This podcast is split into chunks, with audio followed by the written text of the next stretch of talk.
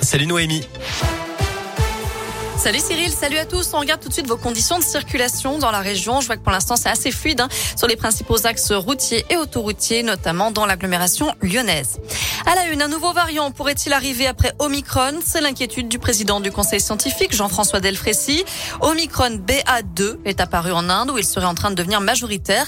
Un virus serait au moins aussi transmissible qu'Omicron, mais pas plus dangereux. Peut-être même moins, d'après Olivier Véran, qui juge possible d'être recontaminé par ce sous-variant après avoir eu Covid version Omicron. Selon le ministre de la Santé, le pic de la cinquième vague n'a pas encore été atteint. 9 millions de personnes risquent de perdre leur passe vaccinale le 15 février prochain, d'après Olivier Véran. À cette date, le délai pour effectuer cette dose de rappel sera réduit à 4 mois contre 7 auparavant. Après la dernière injection, passe vaccinale qui ne sera pas supprimée au 16 février. C'est encore trop tôt, explique le ministre de la Santé, qui veut le conserver tant que la menace pèsera sur le système de santé. Les suites de l'affaire Louis Rib avec ce témoignage accablant, celui d'un ancien séminariste de la région qui affirme sur France 3 avoir alerté sa hiérarchie au sein de l'église après avoir découvert des centaines de dessins d'enfants nus. Alerte restée sans suite alors que avant que n'éclate cette affaire il y a quelques jours, le diocèse de Saint-Étienne a organisé une réunion publique la semaine dernière à Gramont, la commune d'origine du père Rib, décédé en 94 et depuis plusieurs victimes d'agressions sexuelles se sont manifestées. Huit personnes arrêtées en Haute-Loire dans une voiture volée à Lyon. Les gendarmes ont engagé une course-poursuite dans la nuit de vendredi à samedi sur la RN 88 à Pont-Salomon. Le conducteur avait pris la fuite pour éviter un contrôle. Finalement, les militaires ont fait éclater les pneus du véhicule à l'aide d'une herse. Il a continué sa course sur les jantes sur plusieurs kilomètres.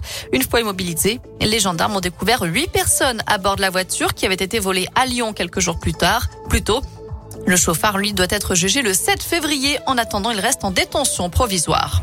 Attention, on respire toujours mal dans la région. Un épisode de pollution aux particules fines est en cours. Il touche l'ensemble du bassin lyonnais et du Nord-Isère qui sont en vigilance jaune, mais aussi la Loire, le Puy-de-Dôme et l'Allier. La qualité de l'air est jugée mauvaise par l'observatoire Atmo Auvergne-Rhône-Alpes.